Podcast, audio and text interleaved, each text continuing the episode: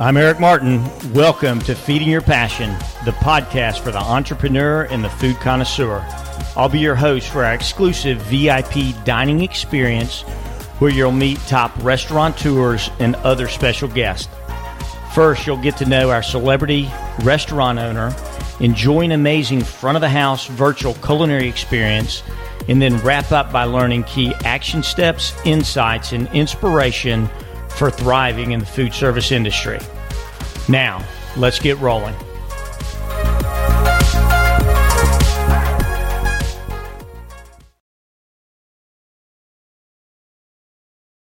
Okay, Passion Nation, welcome to episode 13 of Feeding Your Passion, the podcast for the entrepreneur and the food connoisseur. I'm Eric Martin, your host. I'm extremely excited to be here today with a dynamic duo from Izzy's Restaurant in Franklin, Tennessee, Brad Bitterman and Harlan Hole. Okay, Brad and Harlan, before we roll through a full and proper introduction, say what's up to Passion Nation. How's it going, Passion Nation? This is Brad. Glad to be with you today. All right. Hey, Passion Nation. This is Harlan. Just wanted to, uh, what an opportunity to be here today. Thank you very much. Glad to be here.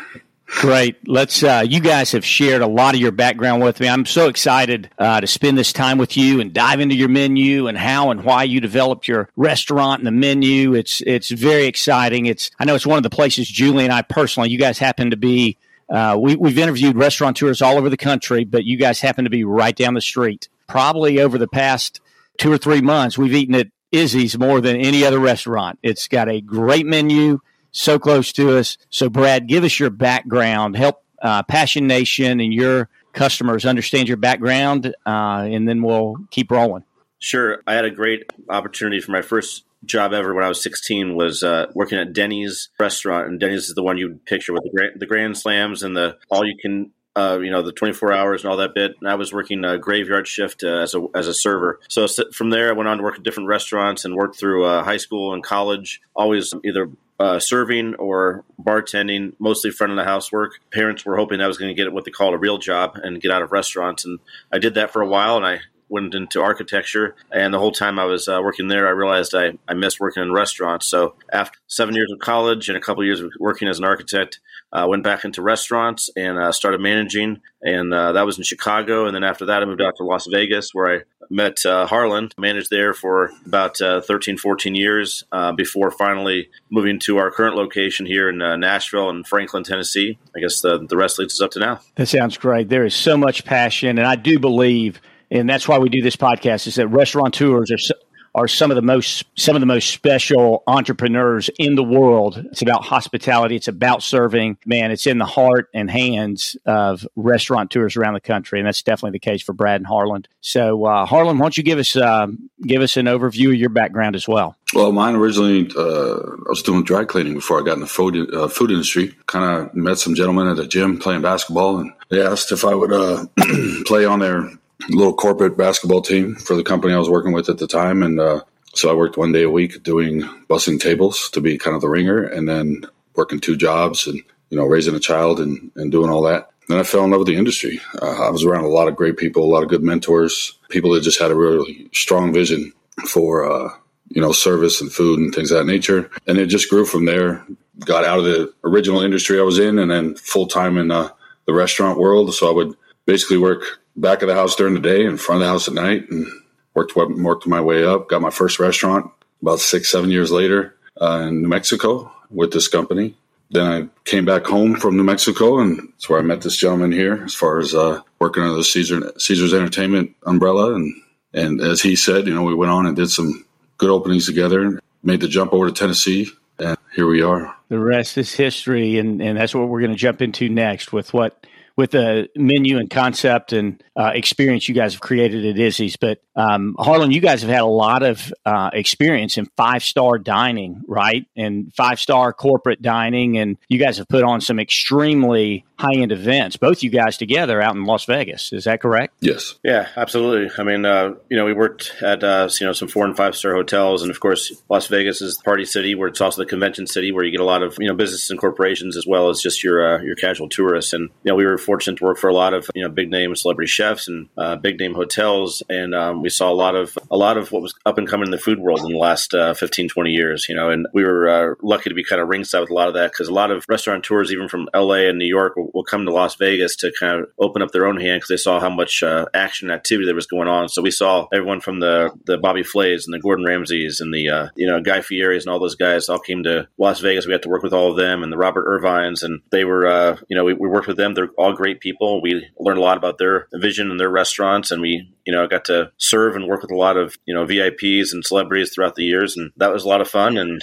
we also enjoy just uh, working with uh, the local community as well. And uh, not so much all the, all the tourist industry, but we've kind of uh, done both. And now it brings us to here. Great. Yeah. You were telling me you guys have learned what to do and some of what not to do. And you wanted to bring that local touch into Franklin, Tennessee. And you've done that in an absolutely amazing way. So I'm excited about jumping in and, and uh, diving in a little bit deeper. So Brad, we'll start with you and Harlan. Anything you have to add into to this question, let us know as well. What do you guys want our front of the house VIPs to know about your restaurant and the unique and the unique experience it is that they may not know? Well, um, you know, Harlan and I have both worked from casual to fine dining, and I think both of us find our comfort zone and our niche and kind of the comfortable and familiar dining, not fast food, but like we, we call it comfort food. And we try to create an environment that's comfortable and accessible to people with families middle age uh, people on dates or going out, or you know even our seniors in the community. Whoever it is, we like to say everyone's got a, a seat at our table, and we try to create an environment that's uh, approachable and fun for everyone. Uh, we have live music. You know, we have a stage. Uh, we've got outdoor dining on a patio. We've got uh, you know comfortable in- indoors as well as uh, you know full service bar. So we try to say we have a little bit of something for everybody. Try to make everybody feel comfortable, whether you're there for a business meeting or you're doing some business deal, or you're just there with your family, whatever it may be. I think you could have a great time at our restaurant, and that's what we're really shooting for. Fantastic, Harlan. What would you say? What would you add to that? Well, I couldn't say it any better, but I, I think the additional would be that open feeling of of you know knowing us, knowing our staff you know, our, our kitchen is an open kitchen for a reason. We want to be able to have our clientele peek back there and say hello to the chefs and the cooks that are actually doing all the real hard work, you know, behind the scenes. So it, it's a it's the kind of energy that we really wanted. Uh, besides being comfortable, is just their openness to connect with us, not only through food but through music and uh, just people in general. So it's, it's yeah, and relationships. Yeah, the relationships are huge to us, and that's that's what's important. That's really that's great. And and you guys really have. I mean, when you think about it and look at it, you've packed in a lot of different experiences into one in that the amount of square feet that you have in Franklin, Tennessee. I mean, the outside patio is absolutely beautiful. We were there uh, the other night. The weather was absolutely perfect, and I had not eaten on the patio yet. Julie and I had dinner there, which was absolutely beautiful. The music is always first class. Of course, in Music City, there is so much talent in this area that you're going to have a ama- I mean, there are you guys have relationships with some amazing local artists that do a tremendous job. You've got uh, high high top tables, low top tables. You've got a bar, you know, where you can meet your friends and grab a drink and eat dinner there. So a lot of experiences. Not to mention the food is absolutely fantastic. There's not an item on the menu that does not hit the mark. So let's jump into that a little bit deeper. So, what is the most popular, highest highest volume item on your menu. Describe that offering for us. That's a good one.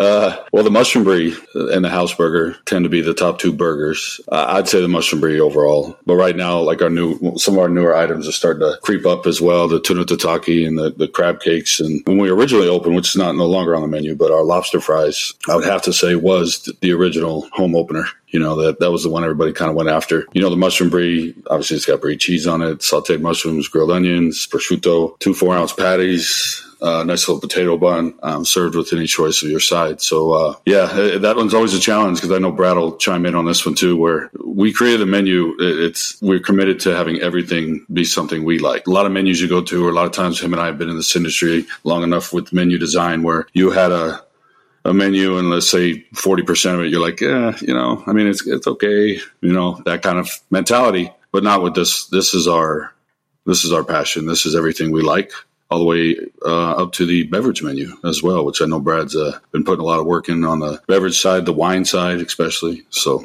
that that's kind of my take on that one. Great brad. Give us your input Yeah, I mean, Harlan covered the big favorites. You know, the only thing I'd add to that would be uh, we've got a, a, Franklin hot chicken Cobb salad. Uh, that's um, you know by sales probably the other most popular item. We call it Franklin hot because um, I've tried all the Nashville hot chicken. I can't compete with that stuff. So we, we made our own blend of spices and hot and heat, and uh, we called it Franklin instead, since there wasn't a market for that one yet. You know, the, the, versatility of our menu, I think, is something that's important. Like you know, knowing everyone else's dietary and everyone's got different things that they're either allergic to or they're more aware of in terms of maybe intolerances uh, or just wanting to eat healthier. So everything on our menu is very customizable. Like we have the Franklin hot chicken Cobb, which is a it's a nice piece of uh, you know fresh pounded chicken that's breaded and fried and dipped in hot oil. But you can also get that as a grilled piece piece of grilled chicken or fried chicken or whatever may be. Uh, you can substitute shrimp or tuna. So we we try to make our menu very adaptable to anybody's uh, needs and kind of wants. So uh, making that flexibility, I think, is important to to the diners. And I, if I, get, I give any piece of advice to people out there that are looking thinking about their own restaurant, is think about what everyone else is eating and those those trends, uh, not just kind of what you like or what you're kind of focused on. You know, guests will come in with a lot of different uh, particulars, and we've been able to to handle those a lot. Yeah, I totally agree with what Harlan's saying. You know, we we've kind of put together a greatest hits of uh, a lot of the restaurants we've been to over the years and been a part of, kind of the ones that we've collected that all sell well, and we've kind of made our own twists and made our own recipes for them. And then, you know, the other thing I would say about that is, um, you know, ha- having that variety of uh, food. There, there, are things too that we also saw that were in our market in Franklin that weren't necessarily readily available. So, um, not a lot of places to get, say, tuna tataki outside of going to a sushi restaurant. And the way my family is, I got a wife and two kids. We want we ask where you want to go out to eat. We'll get four different answers. I want sushi. I want tacos. I want spaghetti. I want burgers. Well, you can get all four of those at our place. So uh, we try to get a place where, um, and we do see it, where people come back more than once or twice a week because the variety of the menu is uh, is service to that kind of purpose. Where I can get tacos and street corn one day, and I can get uh, you know uh, fresh pasta the next, or I can get a steak and shrimp. Uh, you know, or just a burger. So I think that's the kind of uh, variety that people enjoy, and that and that comfort I think brings them back. Absolutely. And the quality, and, and, I will validate Julie and I, there are certain ways we order things. Like I order the mushroom brie burger uh, with no bun, and then I'll order your seasonal vegetables, which is a phenomenal side. Brad, why don't you tell us about your seasonal vegetables? I mean, if I don't want fries, then I'll order those seasonal vegetables. I ordered that the first time and I can't get off of it because it's absolutely a fantastic side dish.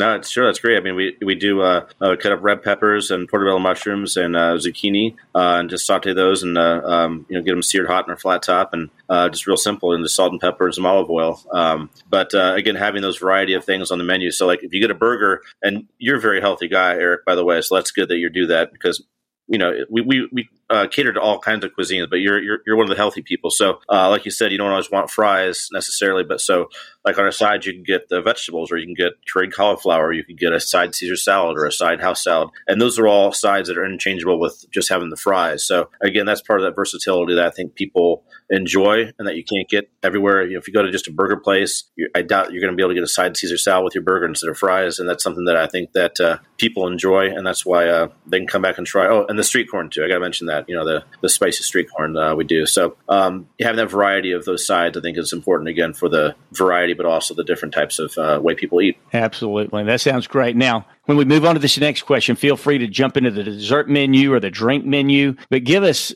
give us one more owner recommended must try item when our guests come into your restaurant and why each of you give us at least one uh, thing that they must try when they come in man I'd, I'd, probably have to go our street tacos are amazing we brought on uh, new shrimp tacos I, am I'm, I'm in love with the newer items though. I'll, I'll tell you that. The, the crab cake tuna tataki things like that I, well, I think uh, one of the unique sessions we have is our things on fries. So I'll just mention that. Like Harlan mentioned, one of our first things we had were lobster fries. Unfortunately, with the way the uh, supply chain is right now, lobster costs more than a small car. So we don't want to charge people for an automobile when they come in to eat. So we, we changed from lobster to crab, but that's been doing really well too. Like you said, we did the crab cake. But um, having uh, really good fries, by the way, and Harlan and I can tell you that we've sampled maybe 20 different types of fries. And fries are the one thing that we don't cook from scratch as far as cutting our own fries. We thought about it, and then we saw the volume we were doing, and then we looked at each other like, well, that's going to be crazy. So we do purchase our fries, but um, they're awesome, and uh, they're the kind that stay crispy and you know can hold up to putting uh, either pulled pork on them or crab or you know whatever it may. be. Uh, and those are always fun because everyone likes fries, and then putting a variety of things on top of fries. Well, that and a beer, you can't really go wrong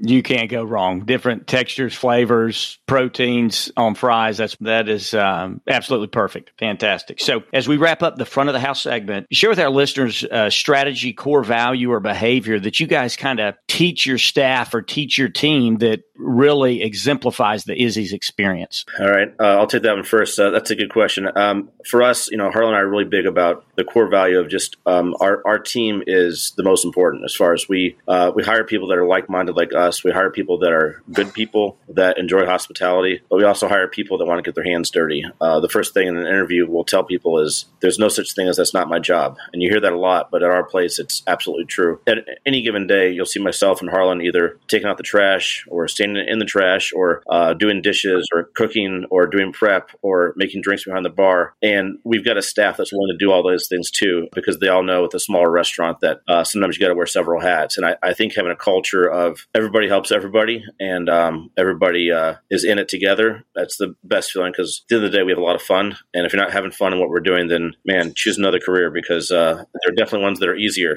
Um, but uh, as far as rewarding and, and, the, the passion that goes into it and the type of people we work with, uh, we, we find people that are like us that share the passion for the industry and share the passion for food and for, you know, cocktails and wine and whiskey and all those things we try to uh, impart to our guests because we get excited about them and we want uh, the guests to be excited about them too. And we like having a whole staff of people that uh, shares our uh, our mindset. Fantastic. That's what brings customers back, no doubt. Well, good. So that wraps up the that wraps up the front of the house segment. Let's jump into the back of the house segment and talk about how you guys make things happen in the back of the house. So either one of you can take this, but I know you guys both have, and, and I'd love to hear from both of you on this, but what is one thing you feel like you've done really well in the development of your restaurant? Build a team mentality. It basically ditto to what Brad had just told you about the front of the house side of it. There's no chef, no cook, no dishwasher, no anybody that is considered a position. It's you work for us with us just like we work for you. We don't have fry guys. We have everybody that knows how to do the fry station.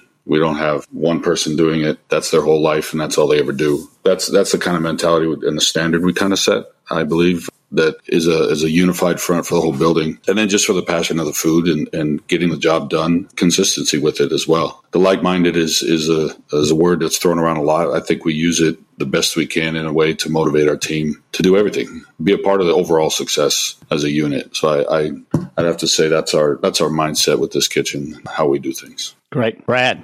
I think one thing we did well was, uh, and it was unexpectedly we did better than we thought we were going to do was just the variety on the menu. We initially had a draft that was like maybe four pages long. We cut it down to one and a half because we had so many different foods we wanted to do and try to try. And our mentality was, well, let's just try this, and whatever doesn't work, we'll, we'll take off. We'll take off the menu and replace it. Fortunately or unfortunately, uh, everything has done very well. I don't think we could take anything off the menu right now without having someone say, "Oh man, we really missed that item." It was literally probably a twenty five percent from myself, from Harlan, from uh, our chef Tara, and my wife as well, uh, because uh, she uh, she's a very good job of putting in the, uh, the, input side of like, well, when ladies go out to eat, they like to have X, Y, Z, and uh, she did a great job with that because things that I didn't think were going to be very good sellers were top of the list, especially on a weekday lunch when we have. I look out and it's it's most you know ladies of all ages dining in the middle of the dining room, and they're all loving all the items that my wife came up with. So I think we you know luck, lucked out maybe, or just we we hit a uh, we hit a better hit we thought we were going to with the the type of menu and the the variety we had. We really don't have any items that we had to pay, take off because they weren't doing well. Right. And a page and a half is a good length. You don't have too many things to read through, think through. Everything you order is good. I think you did knock it out of the park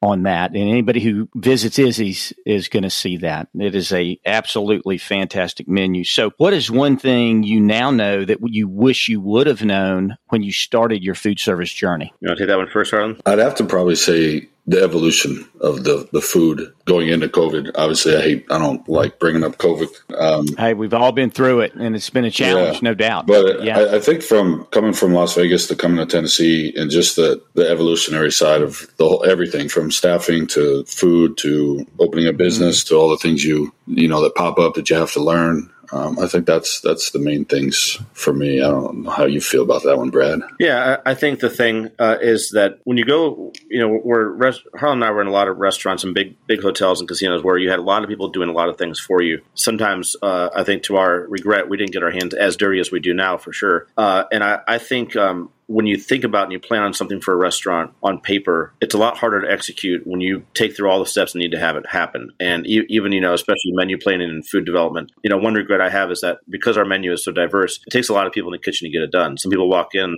they kind of look back. They're like, "Wow, you guys got a lot of people working here." And we're like, "Well, we got a lot to do," you know. And I, I think you know sometimes uh, I went out to lunch today to a taco place, and they didn't have service at the tables. They didn't have uh, waiters, and they had two people standing behind the counter making tacos. And I was like, "Now that's a slim labor model." So, but at the same time, that's something we didn't want to do. We, we wanted to do a full service restaurant where you can sit at a table and, and get served and get waited on. And those are the choices I think that you know you make early on as far as what you want to be but you've got to be committed to it and stick to it because those also equal associated extra costs with how elaborate you make your menu um, you know how, how big the variety is and how, how you're going to execute it. You know um, you're making everything fresh from scratch and you're prepping that every day. That takes a lot more energy a lot more labor dollars to do so. So uh, i think it's like my advice would be if you have a vision stick to your vision and don't shortcut it but uh, be aware of all the things that are involved with that vision and how to make them happen fantastic brad i'm going to ask you this question. Um, take us to your worst, most challenging moment as a restaurateur. Tell us that story and what you learned or gained through that experience.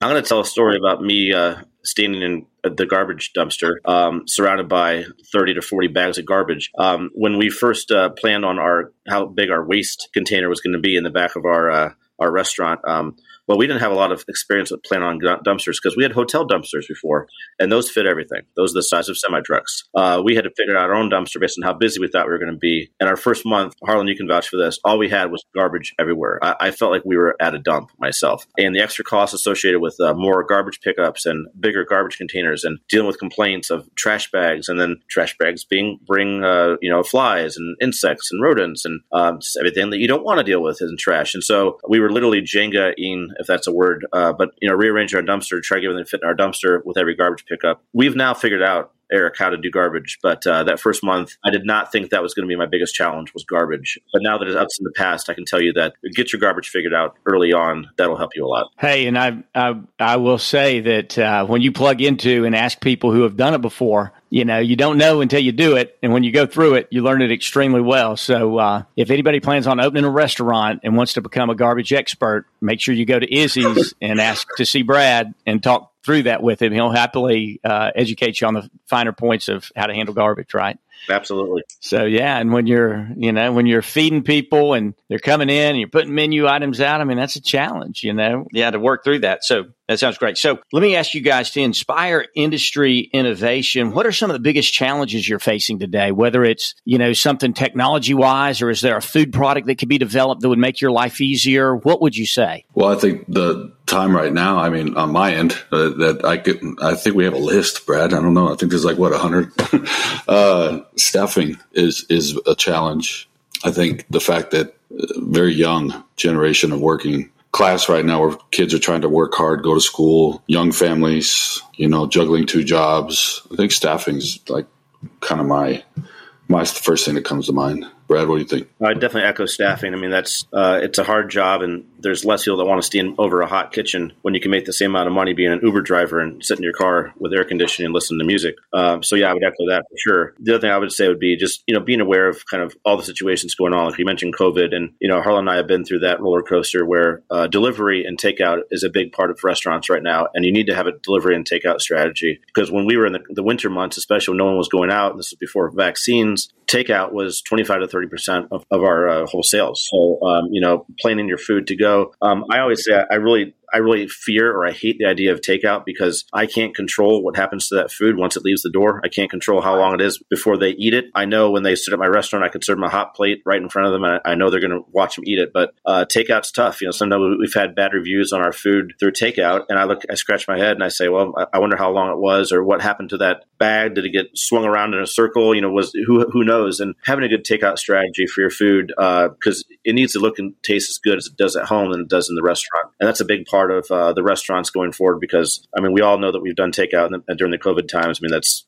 what we had to rely on for everything open back up. So, you know, that is an absolute great point. And one of the reasons we're doing this podcast is we want your customers to get to know you a little bit better, a little bit deeper, so that they understand how much you care about serving a menu item that absolutely knocks it out of the park, whether it's delivery or in your restaurant. And if they come in and let you know about that, then I know you're going to make sure they have a great experience and a great product. And sometimes there are things out of your control with delivery. So if we're asking for convenience and to have things delivered, you know, sometimes there are things that can happen out of your control. But I think it's important, just as you communicated to everybody, how much you care about that menu item being right because you've built your brand around quality, consistent menu items. So, yeah, thank you for sharing that with us. And so, what platform do you guys feel is the best investment of your marketing dollars? It could, it may be a specific type of advertising you do. It may be Instagram. Uh, what would you say is the best use of your marketing dollars? You want to start with that one, Harlan? I'm gonna. I, I always believe in word of mouth, uh, and I know that's not you don't spend money on that, but you do. I think we work a lot of hard, work very hard on investing in ourselves to give an experience to the guests that they will talk about us. So I, I kind of look at it as the guest to me is like that's that's the one to me. I know there's, I'm sure Brad will chime in on some of the other ones that we've we've tried over time, but um, I think that's a number one to me. And there's that's a great perspective, and, and it's just something internally. It, it's a personal feeling to me. That's all. But there's de- definitely more platforms like Brad will chime in on. Yeah, like I mean, Harlan, I, I love that answer because the most people we get in, I would say the majority of people that come there, I said, well, how'd you hear about us? I would say a vast majority, 70, 80%. A friend told me to come here. Like you said, you can't buy that advertising. That's something you have to do on your own. But I will, so I will answer on the other side. I mean, we, we have done some things. I mean, social media obviously is, is great. Uh, we've got people that are younger than us that work our social media because, you know, we're old and we don't know how to press all the buttons. Um, and, um, you know, that's been great because it, it literally is, other than us paying the person to do it, it's free, obviously, and it, it gets the fastest spreading. Like, you know, we take a picture of a pancake on a Sunday morning, and all of a sudden it's got 140 shares in 15 minutes. And, you know, that's not something you could just do, you know, and I, I think that's the immediacy of social media is that you could say, hey, I'm doing this right now, rather than uh, if you're planning for something like we have, we have done magazines, we've done local newspapers, we've done like the community impact paper, all those things I think have been impactful because everyone gets their news and their, you know, their um, exposure from different things. Um, but you'll get different age groups. You know, you know, the, the people that read the community impact paper and bring in a coupon are very different from people that liked us on Instagram and came in and saw us because we did some reel of us making donuts or something like that. You know, so you've got to be aware of what marketing is targeting what uh, segment of the population, uh, and I think it's all important. But um, you know, I think we found out that obviously for for dollar wise, it's what Harlan said. It's the the people are our best advertisers, and then after that, it's social media. And then you know we've we've dabbled in radio and and um, you know internet and um, you know printed and all those things. I think they're all important, but I think when it comes down to it, the majority of the people we get back are ones from word of mouth, and we saw you on X Y Z, or, or we get a lot of things like from from Yelp and some of those like restaurant ranked sites, or Yelp and Google and that sort of thing. Right, great. One of the things that re- is resonating to me throughout this entire conversation is that life's too short to put a bad menu item to to have a bad menu item. And I think you guys, you know, you connect with your customers when they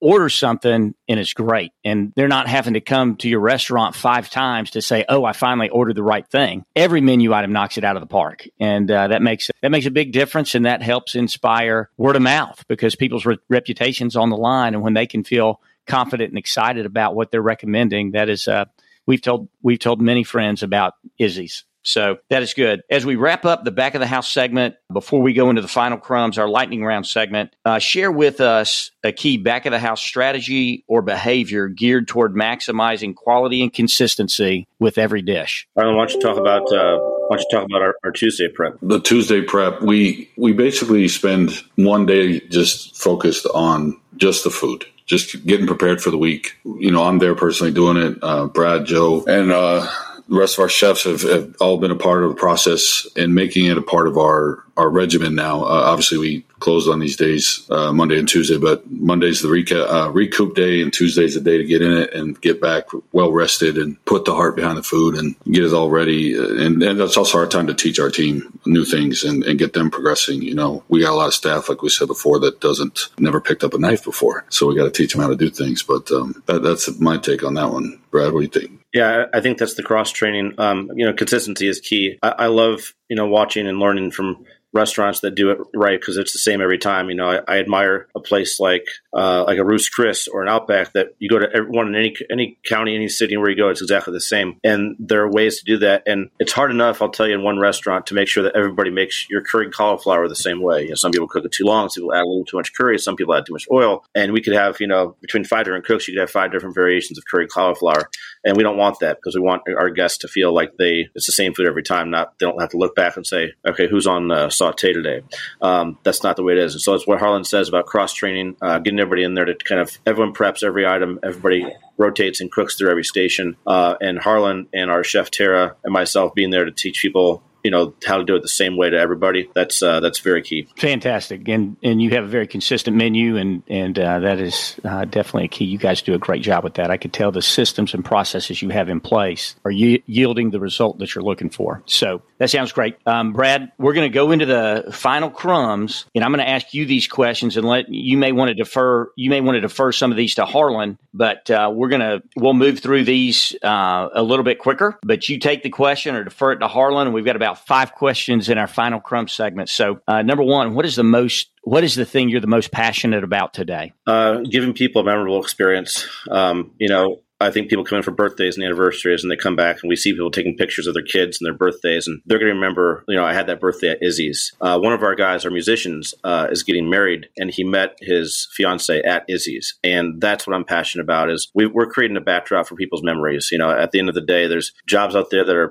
I think, more important than mine. There's doctors and lawyers and people saving lives out there, and, and what we're doing is we're in the business of creating memories for people. You know, like when you get together on the table with food and, and a glass of wine, you're, you're sharing memories, you're sharing time with your family, um, and uh, memories are the best thing. That's what that's what we are trying to make. Absolutely. What is the best advice you've ever received? Train and hire someone to be your replacement. Never be afraid of someone being better than you. You always want to look out for those young kids that are um, passionate and, and wise and eager. And uh, don't be afraid of them. Uh, don't hide secrets from them. Uh, share everything you know. And uh, if they can hire your replacement, well, I can get an extra day off that way. Absolutely. Absolutely. What book would you recommend to Passion Nation and why? Uh, I really like, uh, there's a lot, you know, dealing with food, of course, too. Um, I could say anything from Anthony Bourdain and on. I love everything he writes about as far as passion goes. Um, I would say for a restaurant, uh, read The Power of Habit. Um, it's about uh, a lot of different things, but it's about creating habits. So personally, but also within your within your organization and within your community, and it's uh, it's been very impactful for me. Great. Share a culinary technology or resource that you like that you feel like others could benefit from. Um,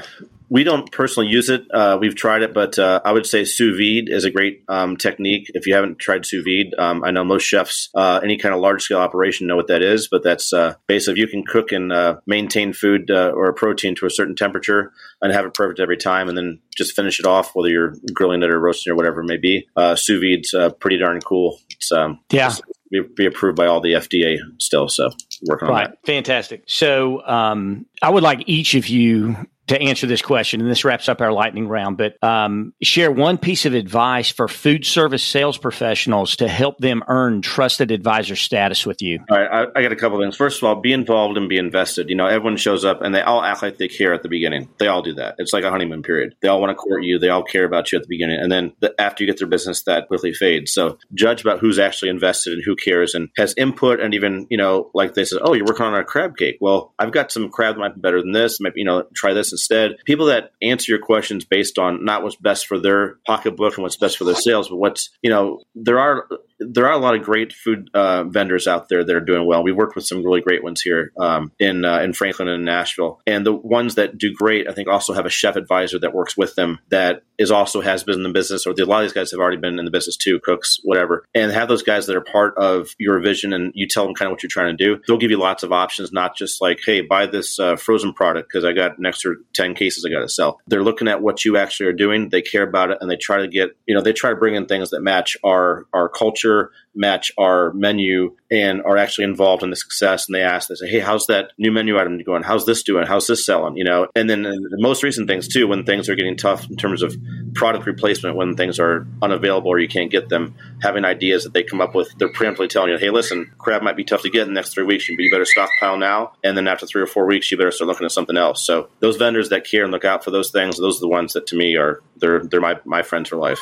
Absolutely. I've been in supply chain for 28 years, and uh, I've always told our team that uh, hey, when you help the independent restaurant owner run a successful business, then it secures the entire industry, and and uh, that's exactly what you described as being willing to go the extra mile, care more, serve the independent operator because uh, you know we're partnered in this business together. So that sounds great. Harlan, do you have any thoughts uh, for uh, food service sales professionals on what they could do to earn trusted advisor status in your mind for you? Um, try to think like who you're trying to help. Like uh, really relate to what they're going through besides just trying to get the sale or, or do something like that. I've I've met a lot of you know purveyors over time, just like Brad has, and, a lot of them have always said, "Oh yeah, I used to run a restaurant. I used to do this. I used to do that." Um, you know, to me, if you know the industry on one side and you're doing a different one, respect both sides, and and that's that's what we should do too as partners. Um, you know, one of the com- companies I grew up with in the industry, purveyors was always one of the bigger subjects of our culture, and so just you know having someone that's always looking out for you. You know, I'm sure it's a little bit of a, a ditto what Brad just said, but I think that's it. You know, and always think big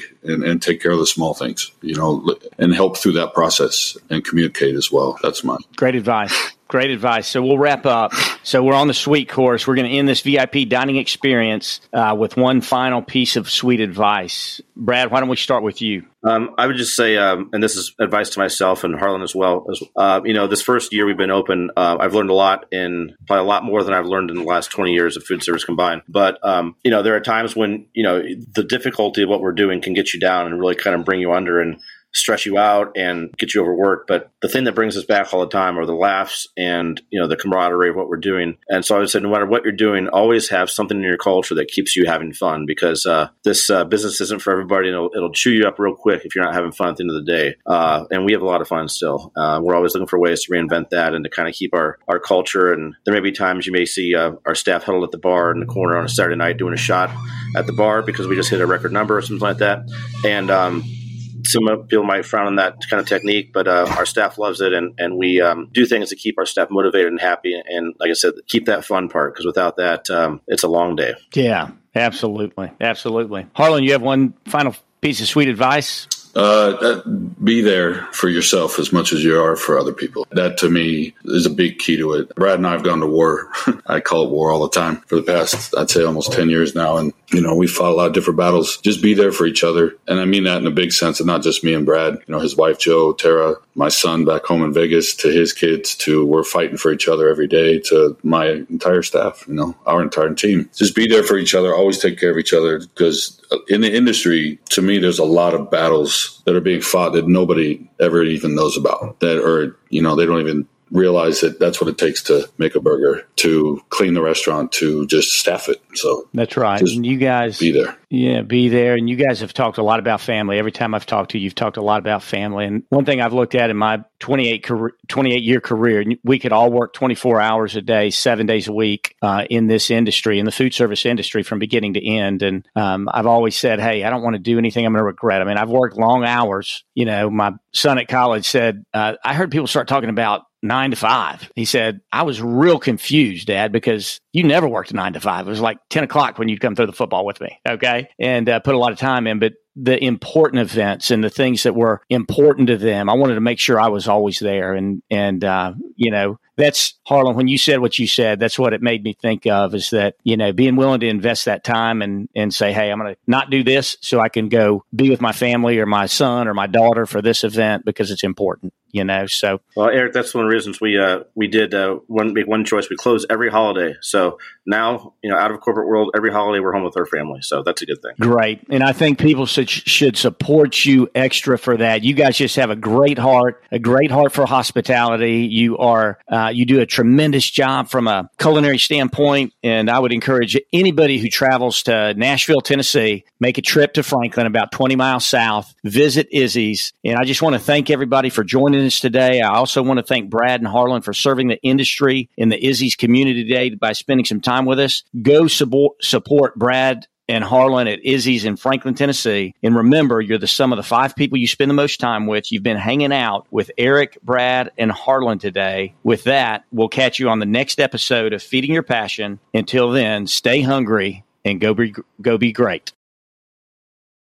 Okay, that time with Brad and Harlan was fantastic. The number one point that I took away from today's episode is make every menu item great. And as a food connoisseur, I can tell, food connoisseurs can tell if the menu item was designed with passion, prepared with p- passion, and plated with passion. And as a restaurant owner, there's so much investment that goes into getting that customer in the chair to order an item. And as a restaurant owner, our business is built on repeat customers. So there's no reason to settle for put in that passion and operate. Let's operate in our zone of passion as we design menu items. There's so many resources out there that can help with that. Your distributor rep, online resources, broker rep. A broker rep would be happy to bring samples to you to help dial a menu item in. To find the best broker reps in the industry, go to salesoneus.com salesoneus.com. That's with one spelled out, O N E, salesoneus.com, and they would be happy to help with menu development. So I do want to invite everybody to go get to know the local owner at your favorite local restaurant because the experience is different when you know the owner. Get to know them, tell them you'd love to introduce them to feeding your passion. Send them an email send me an email. Copy them so you have to get their email address. Copy them and i would love to interview them. My email address is eric at feedingyourpassion.com that's eric at feedingyourpassion.com and we'd love to interview uh, the local restaurant owner. As we wrap up i want to give a quick shout out to mark wood for sending me two restaurant owners that have been two fantastic interviews restaurant owners that he knew. Mark, thank you for that. I want to thank Steve for a five star review. I want to thank Joey Mack for a five star review. Thank you guys. And Passion Nation, we'll catch you on the next episode of Feeding Your Passion. Until then, go be great.